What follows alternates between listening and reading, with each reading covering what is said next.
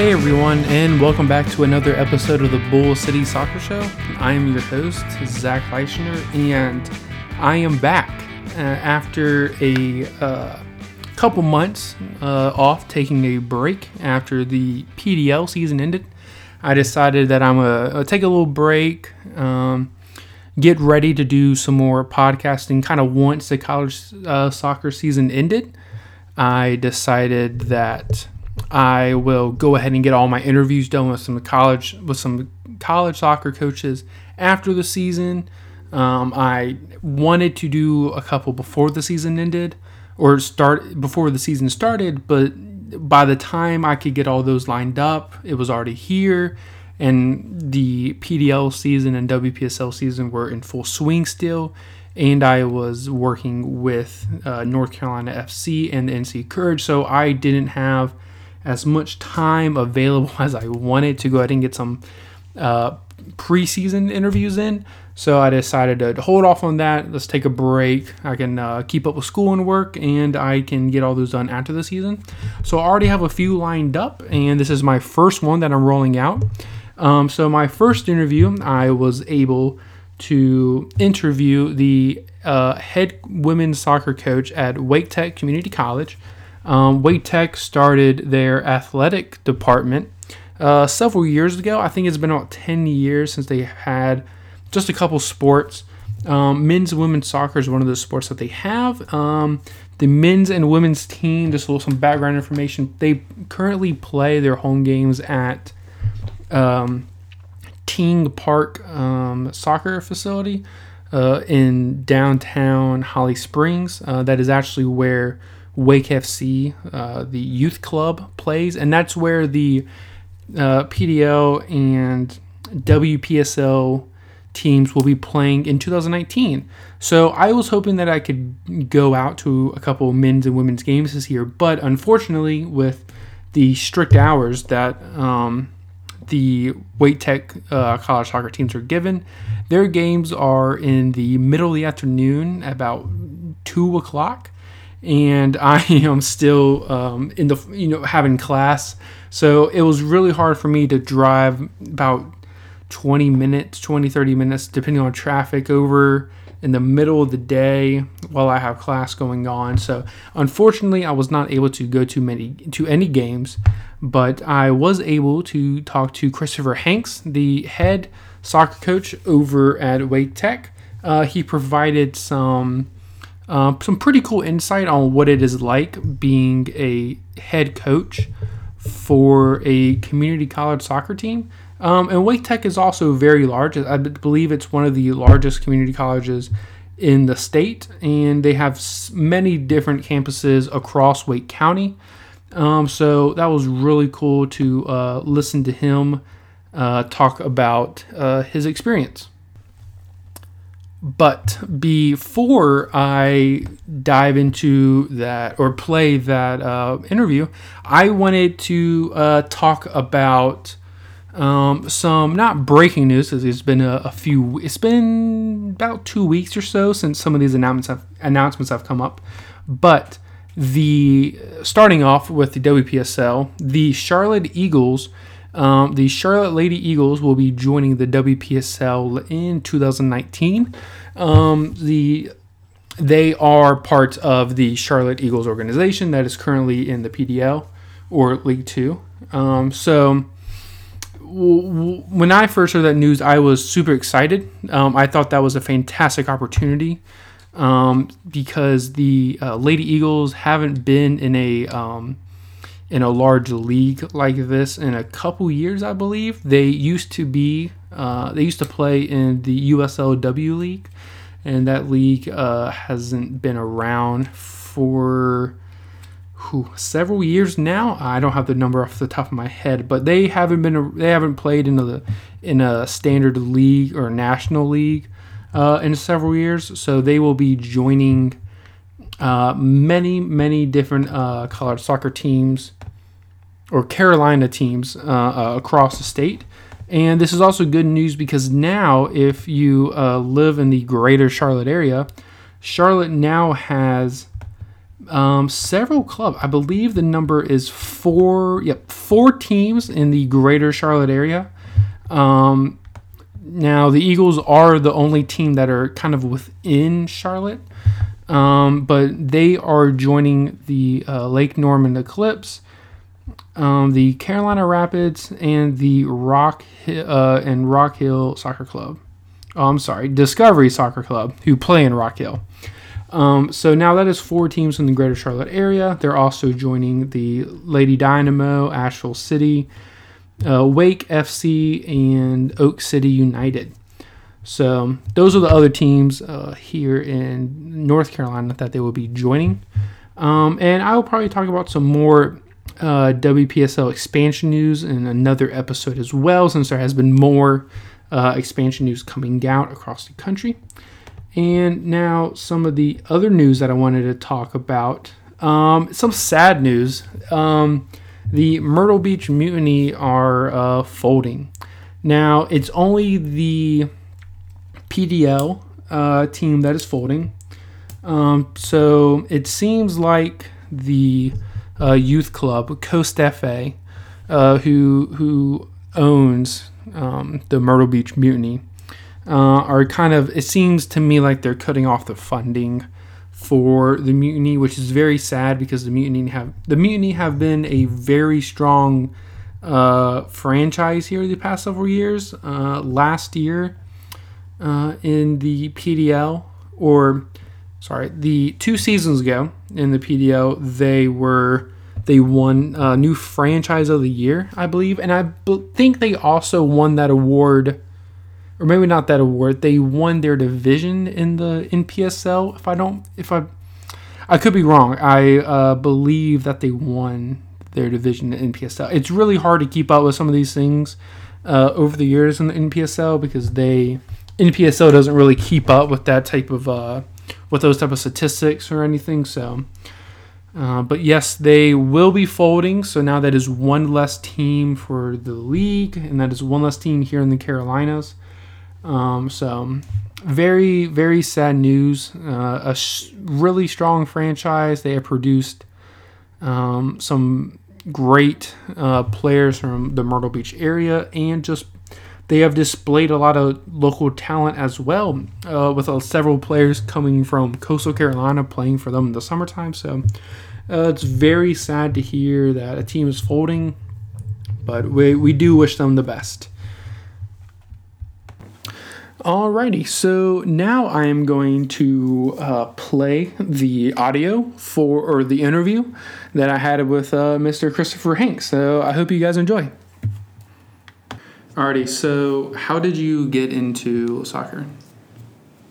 Uh, so I I'm from New Hampshire originally, um, and soccer is not really a thing mm-hmm. up in New Hampshire. Um, I don't know about the rest of New England, but New Hampshire is very like football, basketball, baseball, very American sports. Mm-hmm. Uh, and so I never played through high school, middle school, high school. Um, I ran track and cross country, um, played football. So I was I was an athlete, an overall athlete, mm-hmm. never really soccer specific. And then I got into I was accepted into St. Joseph's College of Maine, which is a small D three school in um, Standish, Maine, mm-hmm. uh, and there they have a decent soccer program, um, and I had reached out to the the coach, just you know wondering about the soccer team, um, and he had reached out to me and and seen I we talked about like the things that I had done in high school athletically, um, and he said you know maybe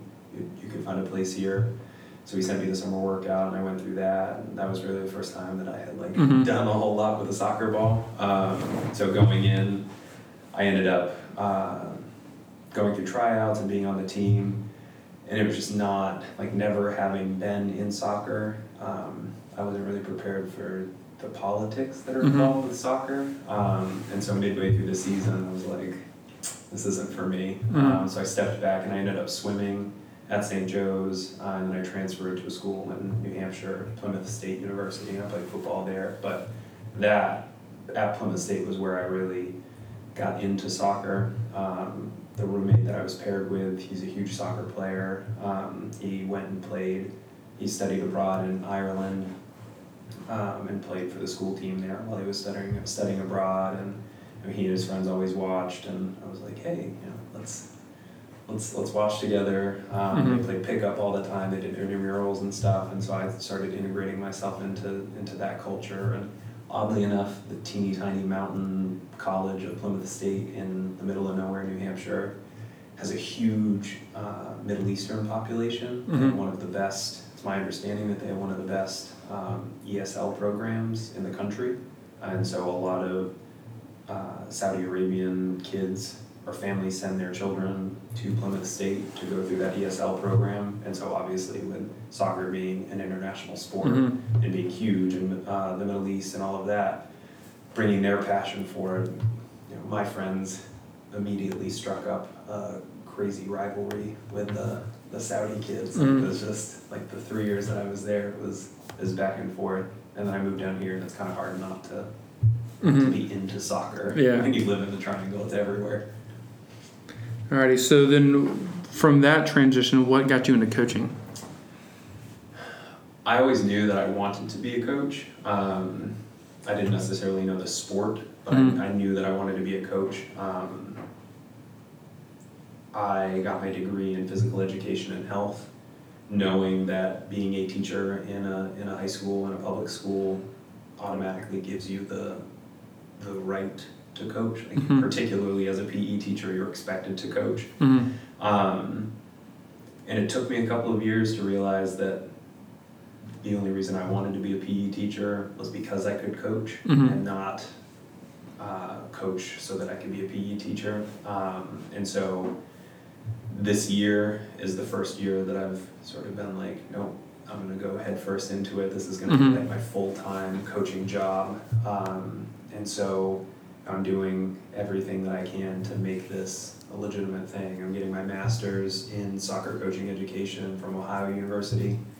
Um, I'm licensed. I'm a D license. I have a D license at the U.S. Soccer Federation Mhm. level. Um, I've worked in several colleges as I've been building my resume to get uh, the Wake Tech women's job here. Um, but it was sort of just, I love teaching. Mhm. Um, I love soccer. I love sports. Um, and so marrying the two together, think that is what a coach is, Mhm. a teacher of sport. So. Okay. Cool. So I know we discussed it off air, but your favorite club that you support? Liverpool. So um, how did you, I guess, find Liverpool and decide to, that that's the club you want to follow? Uh, so, like I said, I I wasn't really into soccer, or I, soccer was not known to me for a long period, uh, a long time in my life. Uh, and then going to Plymouth State, it was soccer everywhere. That's Mhm. just what my friends did. Um, and so I remember watching the English Premier League and not really knowing uh, for whom I should be rooting. Uh, but I ended up seeing a commercial or a preview for an ESPN special um, that they did on Liverpool. Mhm. Um, and I and I thought like that looks really cool. I'm gonna go. I mean that's a team I don't really know much about. So I went out and bought the. It's like a three disc set or something. And I sat there and watched it. First episode, Mhm. and then just inhaled the rest of it. And I've been I've been into Liverpool ever since it was 2010. Um, and you know now I'm part of the the officially licensed um, supporters club, the OLSC Raleigh uh, Okay. for Liverpool, and you know, I go to their. I have my little membership card, and Mhm. I, we we went to the Liverpool, uh, Borussia Dortmund. The ICC tournament? Yeah. Okay, we yeah. Went to that, and the first year that I moved here in 2013, that summer they came and played AC Milan. Mm-hmm. So I was like, it's meant to be. Like I, I moved down here, and now all of a sudden I get to see them. Like this is crazy. Mhm. So my best friend from school, my roommate, came down, and we went together. Uh, he's a Tottenham fan, so I like giving him some crap for Yeah. uh, for you know being a Spurs fan. Um, but yeah, it was it was that ESPN feature on Liverpool that really that really set me on the right course. Awesome. Alrighty, so I know we just kind of discussed it earlier, but what is the recruiting process like for students that come here? Uh, so, for me, having the connections that I do have in Wake County, um, I worked in Wake County and Guilford County and Chapel Hill, Carrboro City Schools, um, and having coached at several several high schools and then colleges as well. Um, really, when I got this job, we didn't have a whole lot of players. Mhm. Uh, we had 12 that still had eligibility left, and I met with all of them and had conversations with them about what they thought about last season and where they wanted to see the program go and their goals um, and their aspirations for after Wake Tech. Uh, and I ended up cutting seven of them, um, leaving me with five. And obviously, you can't have a soccer team with 5 So I Mhm. really had to hop on my recruiting horse and being left or being hired so late in the process. A lot of players have either already committed or uh, decided that you know I'm not being committed, so or I'm not being uh, recruited. So I, I'm just Mhm. gonna soccer's over for me. I'll go play club or intramural at my school, and so they get into Mhm. their preferred academic school. So I really had to call in all sorts of favors to, to talk to coaches and players and things. And um, recruiting is one of the things that I love most about Mhm. coaching. Um, I love meeting with the players. I actually had two meetings with players today um, before before talking to you. Mhm. Um, and so bringing in people from all over the all over the state um, to come in and share with them our vision. Now that we have a vision, now that Wake Tech women's soccer has a vision and has an identity and has a culture, sharing that with them is exciting for me. Because I feel like we finally have something to say here at Wake Tech um, and something that people want to hear, want to listen to. Um, and then I guess at, at a base level, it's kind of like playing FIFA. You get to Mhm. go out Yeah. and sign whomever you want. You get to talk to whomever and build the build the team that you you want to see. Um, so I, I, I enjoy I Mhm. enjoy recruiting. So, is it tough to talk to players who maybe aren't wanting to go to a smaller school, but they've got accepted to go into a bigger school just for academics? Is it tough to try to pull them away from going to a, a big school to come continue to play, or? Uh, yeah, I, th- I think particularly when I was um, last year coming into the process, uh, that was huge. Mhm. I was basically asking players to, you know, forego their, their acceptance at their you know, number one academic school to come and um, play at a junior college Mhm. level for and for a lot of people that's like they view that as a huge step back Mhm. um, particularly if they went to like a powerhouse high school which we have of which we have several in the area Leesville and Green Hope and Fuquay and Holly Springs um, so asking those players to you know, give up on their dreams and tell Mhm. people I'm going to Wake Tech instead Yeah. of NC State or UNC, um, even if it is to do what they love doing, which is Mhm. play soccer. Um, I think for a lot of players that's a tough pill to swallow. Mhm. Um, but I feel like that helps me in recruiting because that that allows me to sort of separate who wants to be a college soccer player and who is okay just like calling themselves a soccer player. Mm-hmm. Um, I want players here that want to be here, that want, that need to get better, and they understand that it's not like an overnight thing. Like you may have been a big fish in your tiny pond in high Mhm. school, but like when you go out and you want to play at like state or a four-year school anywhere at any level, D three to, or NAIA to D one, um, like you can't. There are very few players in this country that don't need to get better Mhm. to play at the four-year level, and so we want players that recognize that Wake Tech, spending a year or two at Wake Tech, is a building block. It's it's it allows them to to do a sort of um, proof of concept. Like I'm I can function at the college level. I can go to class and get good grades and balance work and balance soccer and balance a social life at the, the two year level. So I can absolutely make that step up Mhm. and hit the four year level. Um, so yeah, it's tough, but at the same time, I feel like it's a it's a strength as well because Mhm. I get to I get to find those players that want to put in the work. They Mhm. don't they don't think oh I'm good enough. They they know that they need to be here for a reason. So, what, what is the impact of having schools like NC State, UNC, and Duke here in the area as well? I think it's twofold. Back to what we were just talking Mhm. about. Um, I think having those schools negatively impacts us because a lot of people would rather, you know, stop playing soccer and go to a state or Chapel Hill or a Duke, which are phenomenal schools. Um, I don't think you could find anybody who wasn't in their right mind, who wasn't telling you the truth, that would be like, oh, those are those are all right. Mm-hmm. Um, so getting into a school like that, even if it was just for academics, like that's that's something anything can be proud of, or Mhm. anybody could be proud of. Um, so kind of battling that, having them put that off maybe for a year or two to come and play here and enjoy being a collegiate athlete and all of that, uh, and getting their general education um, credits at an incredibly uh, cost-effective Mhm. rate as opposed to going to even in a state school where it's you know, five or six thousand dollars a year. Like twelve credits here is only a thousand dollars, so Mhm. we're talking thousands of dollars in difference. And if you take out student loans to cover those costs, like down the road with interest and stuff, you're talking tens of thousands of Mhm. dollars. Um, so spending two years here getting forty-eight credits worth of gen- general education requirements that every bachelor's program on the face of the planet requires, um, I think is a huge, a huge benefit. Um, but it's also great having them in the backyard because we're 15 minutes down Fayetteville from NC State. Mhm. So going, having that high level of ACC soccer, I mean, an, an Uber ride away um, is great.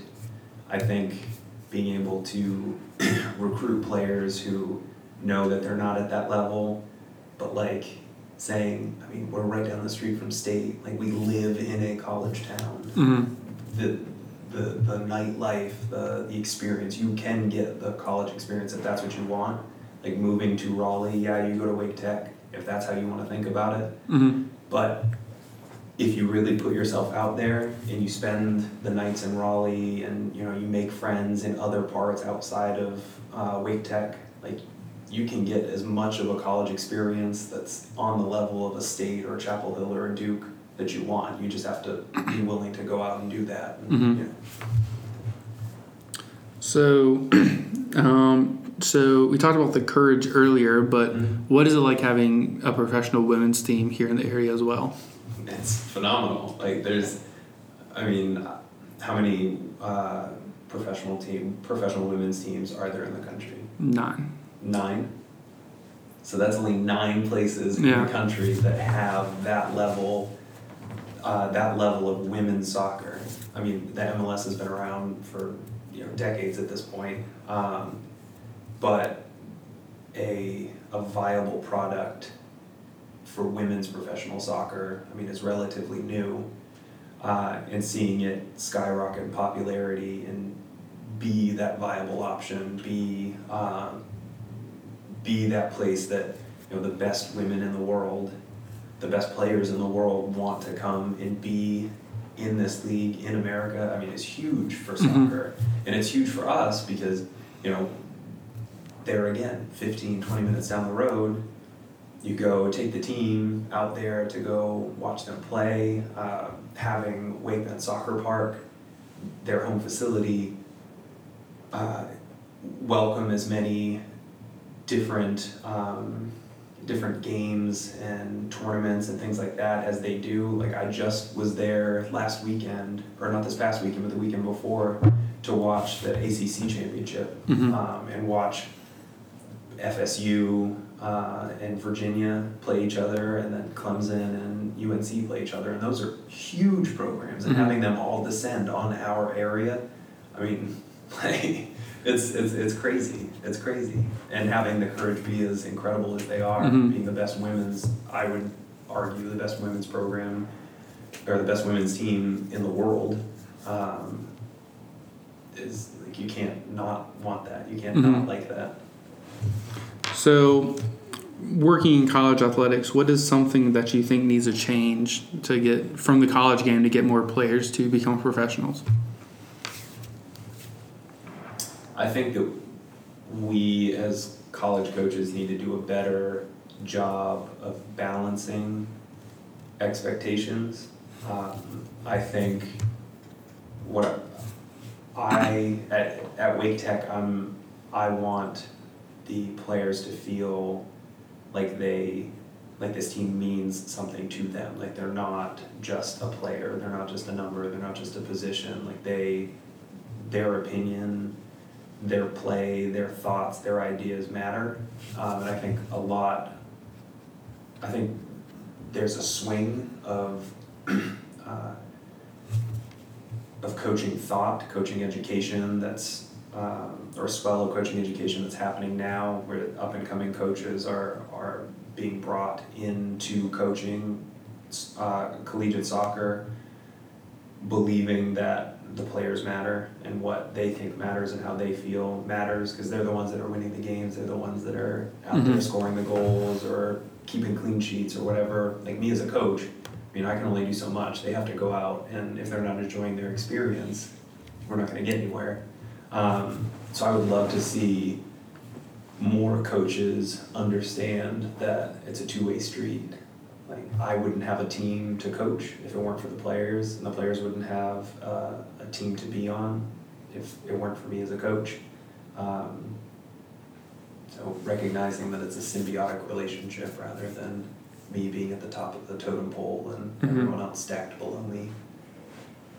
Now, what is something that you would want to change about the college game? Because I know there's a lot of the how short of the season is. People want to change that, and and the way uh, time is kept in college soccer is different than professional games. So, what would you want to change?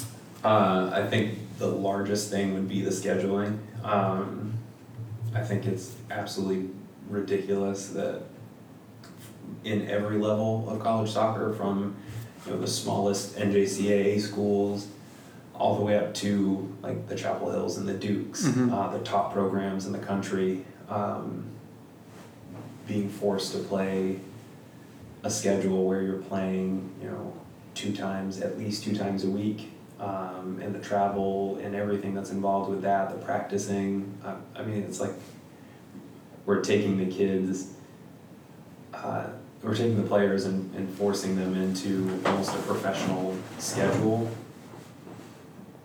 but still expecting them to be students and be Mhm. kids and, you know, experience college. Um, so I would love to see, I know there's been a push, um, there have been groups that have uh, proposed to the NCAA um, spreading the season out over the fall and the spring so that you're only playing the one. It better mirrors the professional Mhm. game. Um, you're only playing one game a week. Um, Wednesdays, Saturdays, whatever it is. Like college football only has, you know, the one like Saturdays. Like that's Mhm. what college football is Saturdays. High school football is Fridays. The NFL is Sundays. Like that's that's your day. Um, and I think that having that one day a week that people could count on, knowing like as a student athlete, I always play that day. I always I know exactly what my, my practice schedule is leading up to that. I don't have to kill myself studying six hours a night to make sure I get my to get A's and stay in my classes, um, but also you know spend three hours a week or three hours a day practicing and playing and traveling and, and all of that, having it spread out a little bit more, particularly at this level, uh, at the NJCA level where they're not this isn't a job for them and it shouldn't be. Uh, a lot of a lot of my players work and they go to school and they love having a social life and they also love playing soccer and so balancing those four things Mhm. there's only 24 hours in the day only seven days in the week there's only so much you can fit in and not burn the candle at both ends and go crazy um, i'd love to see it to see it spread out plus it would you know it's fun to play games Mhm. having having a full year or a full uh, academic year of playing games, I think would be nice, rather than having this giant nine month dead season. Having games like every three days. Yeah, yeah. Having to travel a bunch. So, Yeah. yeah. Yeah. Now, um, if you could change anything with U.S. soccer as a whole, what would you change? How much time do you have? um, I think I think that U.S. soccer, and it's it's funny that this that you brought this question up. Um, 'cause I'm at, in my master's program. I'm taking a research class, um, and so we're we're being asked to think of things like this, that things in soccer that you know we don't think are functioning efficiently, uh, or we'd like to see changed, um, or would benefit from a change. Uh, and one of the things that I've consistently thought about is how business-like soccer is in America. How it's it's very much in U.S. soccer. It's very much like a money-making endeavor, and it's not like that almost anywhere else in the world.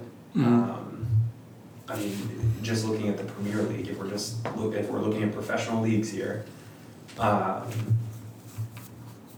I mean, the owners they buy those teams to, to be the owner of a to be the owner of a team to like it's, it's like having a car in your driveway like Mhm. you're not gonna buy a Lamborghini to make money off of it you're not gonna start a, a high end Uber service though that might be a good idea I don't know um, but like they buy these teams and pour hundreds of millions of dollars into these teams not to make money on the back end uh, but just to be a part of that passion, be a part of something that they've loved their entire lives.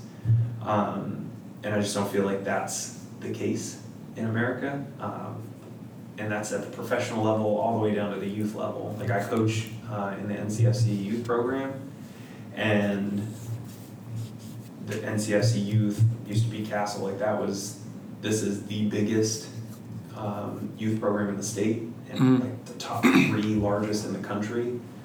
Um, and it's great that they're doing all of this for, for kids, but it's super expensive and it prices out a lot of really talented players because it's a business. It's not, they're not here to, for the passion of the game, like to be a part of the game and to put the best product out there. It's the, the most cost effective product Mhm. um, I mean, having a salary cap in a sport that globally Mhm. has never seen a salary cap before. Like it works for the NFL, the NBA, and baseball because like there's not really any other viable option elsewhere in the world. Like the sport's played, but people want to watch the NFL and Mhm. to watch the NBA and play in MLB, MLB, but you know our best players they go overseas to because they, they can make even on low teams they can make double what they're making here.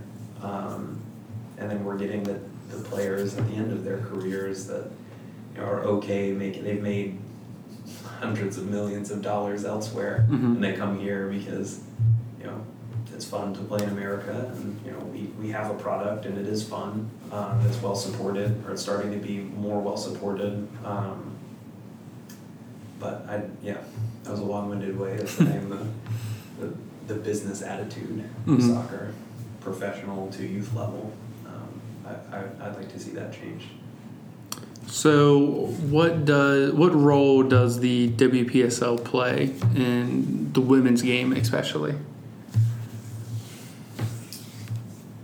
I think it gives it, it gives something for players to to strive for, to for, for female players to strive for. Um, so the men's league or the men's uh, men's sports in general, um, it's super tiered. There's you know stepping stones everywhere to get to the MLS or the um, NBA or the NFL or the MLB or whatever. Um, you've got farm teams and the USL and the PDL you know also USL two and uh, well which is the PDL, but um, in the women's game there's like never there has never been steps. It's either like when you graduate high school, you go to college, and if you're really good in college, maybe you go and play for your country, but generally, after college, if you were really good, um, you'd have to go overseas if you Mhm. wanted to continue playing. And so, adding a step that like a viable step here uh, in America to bring to keep the players here um, and to, to give them some pride playing in their country for their country. A lot of them, um, I think, is I think is is important. Um, I'd love to see more tiers like that added for the women's team. Um, obviously, with a professional level with only nine teams in it, kind of have to add. Yeah, you got to add more teams first. Yeah, you have to fill out that uh, professional tier before you can start adding in the, the supporting tiers. Uh, but I absolutely hope that that's that's developed and, and treated you know, in the same regard as, as men's sports have been. Mhm. So, all right. So, promotion and relegation. Do you think it will happen here in the United States? I don't think so, just because of the whole business. hmm They're, I mean, that would be a tough sell for, for owners to, because at this point, with a, a developed league that's been around forever, that would have to be something that was voted on by the owners, and um, I mean, I feel like you that would be a tough, tough sell. Because moving down, a, moving down a level, you're making millions and millions and millions of dollars less. Uh, just you could sell out the same number of games, but you're just you're not you're not the same money making venture as before. So I, I, I don't think so. You don't think so? Um, yeah, that would be. I, would- I would love to, obviously, Mm-hmm. by adding. You know, the I would love to see USL teams be able to play really well and be able to move up, but yeah, that's not gonna happen. it's not gonna happen anytime soon, at least. Alrighty, and one final question: Is there a team in that you support here in the states, in MLS or USL, or or do you just kind of watch whatever's on if you get the chance? Yeah, um, obviously being right down the road from the Courage and NCFC, um, I have no problem being a homer Mhm. uh, and being all for all for the hometown team. Um, being from New England, I'm partial to the Revolution. Um, I have all their updates on my phone, um, and I get the the transfer data and Mhm. scores and all of that. Um, if the game is on, I'll absolutely watch the watch them. I don't have like I don't have a jersey, and, Mhm. you know, scarf and all of that. You're not that dedicated, but you but you keep up with it. Yeah, yeah. I mean, I have you know the NCFC jersey and Railhawks jersey from back when, and uh, Courage shirts and, and stuff like that. So I mean, I'm I'm absolutely pro triangle professional soccer. Mhm. Um, but I think uh, New England Revolution would be my my stateside MLS support. Though Atlanta United, they- they've been fun to watch, huh? absolutely. I, I know a couple of I know a couple of friends, or I have a couple of friends that live in Atlanta or in the Atlanta area, and they're always posting like videos from inside the stadium, and it's just like it's bananas. Mhm. It's crazy. Like that's the that's the atmosphere that should be soccer. Like that's how Mhm. soccer should be celebrated. Um, I've never been, but that's going to a, a game in the Mercedes Benz Stadium. I hmm think Yeah, that's it. that's on that's on that's on my to do list. So, do you think the Revolution are ever going to get their own stadium, or or do you think or do you think there will unless they sell out sell yeah. different owner? Do you think they'll move out of Gillette? Um, Because they like they like to always kind of tease that they they want their own stadium, Yeah. but they never it's never nothing concrete to. again, it's a business thing. Mhm. Um, I- as long as they're happy being there, and you know, uh, Robert Kraft owning the Patriots, like he's cool with them being there. Mhm. I don't particularly like seeing the um, like when I watch a Revs game. I don't particularly like seeing the like the fifty yard line, and then Mhm. all the lines down the field. I think that that's kind of tacky. That's not really like a professional um, a professional soccer Mhm. atmosphere uh, or product. Um, so I'd love to see them get their own facility and have it be as crazy and awesome and personal and like intimate as as soccer should be.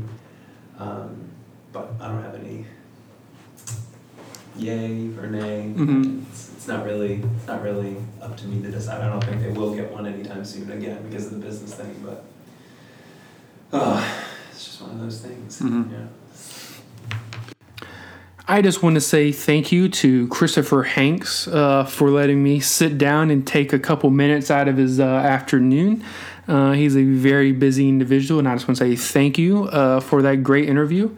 Um, and guys, I have several more interviews uh, coming up here in the next few weeks. I might try to roll out uh, one a week. Um, I was hoping I could get this interview out very quickly as soon as I recorded it initially, but uh, when I went back to edit some of the audio and to uh, add in some of this extra stuff, I accidentally uh, put in my cord into my microphone the wrong way, and then when I turned my microphone up facing forward, I uh, the cord kind of bent uh, funky and it, and it broke um, and it broke some of the wires I guess on the inside of it so my microphone wasn't really connecting with my uh, laptop um, so I had to wait a couple days to get it to uh, wait for the new cord to come in.